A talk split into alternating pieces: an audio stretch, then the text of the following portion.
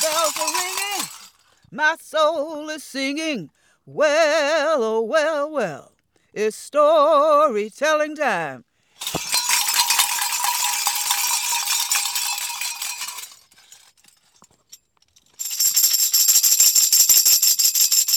Gather round my people, well, well, gather round my people, well, well, gather round my people, well, well, well, well, well.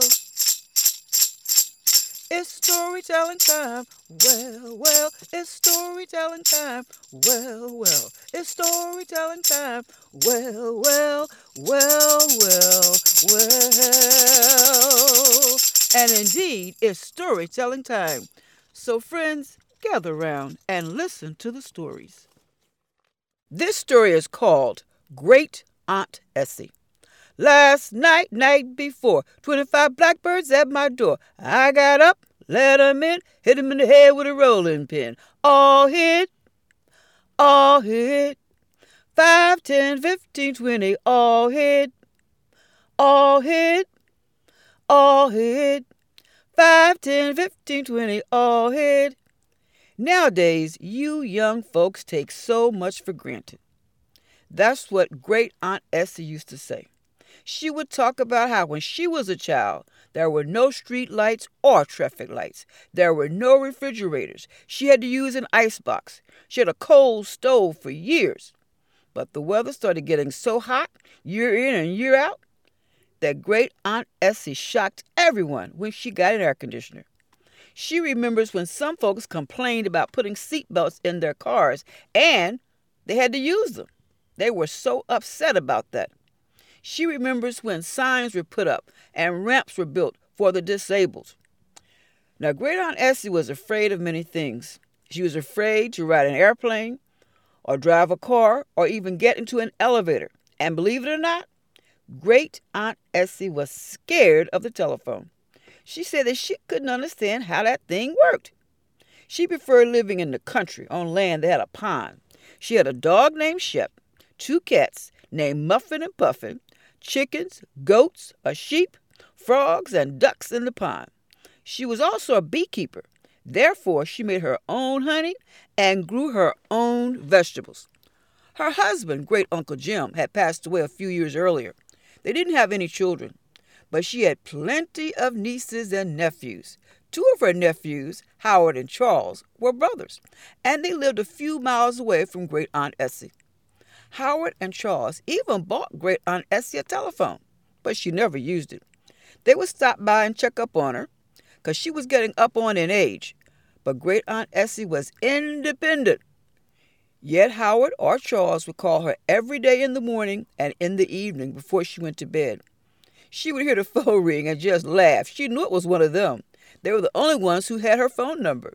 She had their numbers too, but she never called them. She'd even misplaced their numbers somewhere. Now, one day, as dusk was approaching, Great Aunt Essie locked up all her doors and got ready for bed.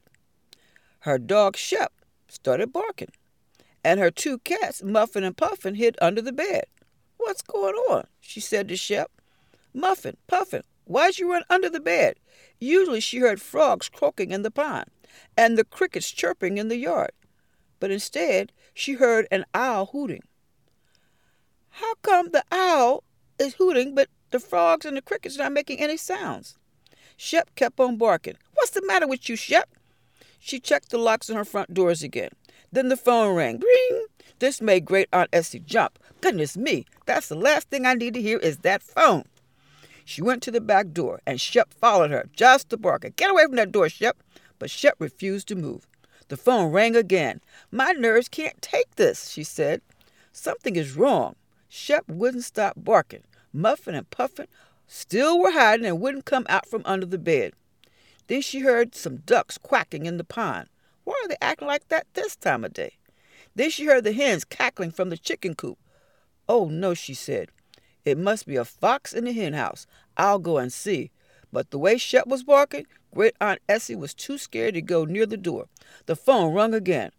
Well, she thought, it's one of my nephews, so I guess I better answer it. Hopefully, this phone won't hurt me. Great Aunt Essie slowly picked up the receiver. Who's calling me? she said. It's me, Howard, Aunt Essie. Are you all right? I don't know what is going on around here, Howard. Shep won't stop barking. The frogs are quiet, and the ducks are quacking, and the hens are cackling. It might be a fox around here. Don't worry, Aunt Essie. Charles and I are going to come over. We're going to bring some traps. Don't open the door until we get there. Well, Great Aunt Essie's nephews, Howard and Charles, came as soon as they could in their pickup truck. They checked in on Great Aunt Essie, and she was doing pretty good. And then, using their flashlights, they checked around the property. And sure enough, there was a fox in the henhouse, which scared the chickens, and a beaver was making a lodge in the pond, and that was scaring the frogs and the ducks. And a bobcat was hiding in the shed right near the house. That's why Shep was barking so much. Now, no animals were killed. Howard chased the fox further back into the woods. Charles set a trap for the beaver and took it down to the river so it could build its lodge and make a dam. As far as the bobcat, Howard and Charles used the cage trap they had brought for the fox. They put the bobcat in the back of the truck and took it to the wildlife shelter early the next morning. From then on, great Aunt Essie got used to using her phone. She'd call up her friends and kinfolks on a daily basis. Great Aunt Essie had so much to talk about. And then she realized that she believed what made her so afraid of things was because of her mother, Annie Mae. Now, her mother, Annie Mae, is my great grandmother that we used to call Nana Annie. Well, when Nana Annie was a little girl, she was playing hide and go seek with her friends. All hit, all hit, 5, 10, 15, 20, all hit, all hit, all hit. 5, 10, 15, 20, all hit. Well, Nana Anna wanted to make sure that they wouldn't find her, and nobody could. Well, she was in that sugarcane field for quite a long time. So she started getting scared. She started thinking about wild dogs and snakes in that sugarcane field. And her family became worried too, because they weren't quite sure exactly where she was in the sugarcane field. They hollered out for her. But she was afraid to answer back because she was also so afraid of those wild dogs. Luckily, they found her just before it got dark. But that experience of being lost in a sugarcane field made Nana Annie so afraid of so many things. And after that, she was afraid of thunderstorms. She was afraid of hospitals. She was afraid of doctors. She was afraid of nurses, electrical appliances. She was afraid of elevators, and yes, telephones. Now she passed this fear on down to some of her children. And great Aunt Essie figures that's why she was afraid of so many things. But great Aunt Essie realized she wasn't afraid of the phone anymore. Mm-mm. She loved that telephone. But she was still afraid of elevators and escalators. So when she heard that her nephew Howard's daughter, Mary Ann, was going to New York City, ooh, Aunt Essie became so afraid. The whole idea of her great niece going to that big city. Now, this was in 1965. And at that time, New York City was the largest city in the world. Woo! And this was going to be Mary Ann's first trip. Well, you know, Great Aunt Essie had to talk to Mary Ann.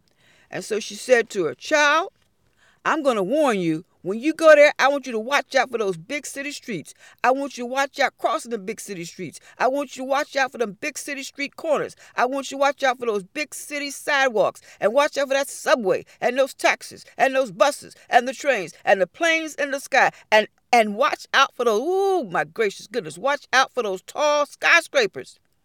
But great Aunt Essie, said Marianne, that's one of the main reasons why I want to go to New York City. I want to see the tallest building in the world, the Empire State Building.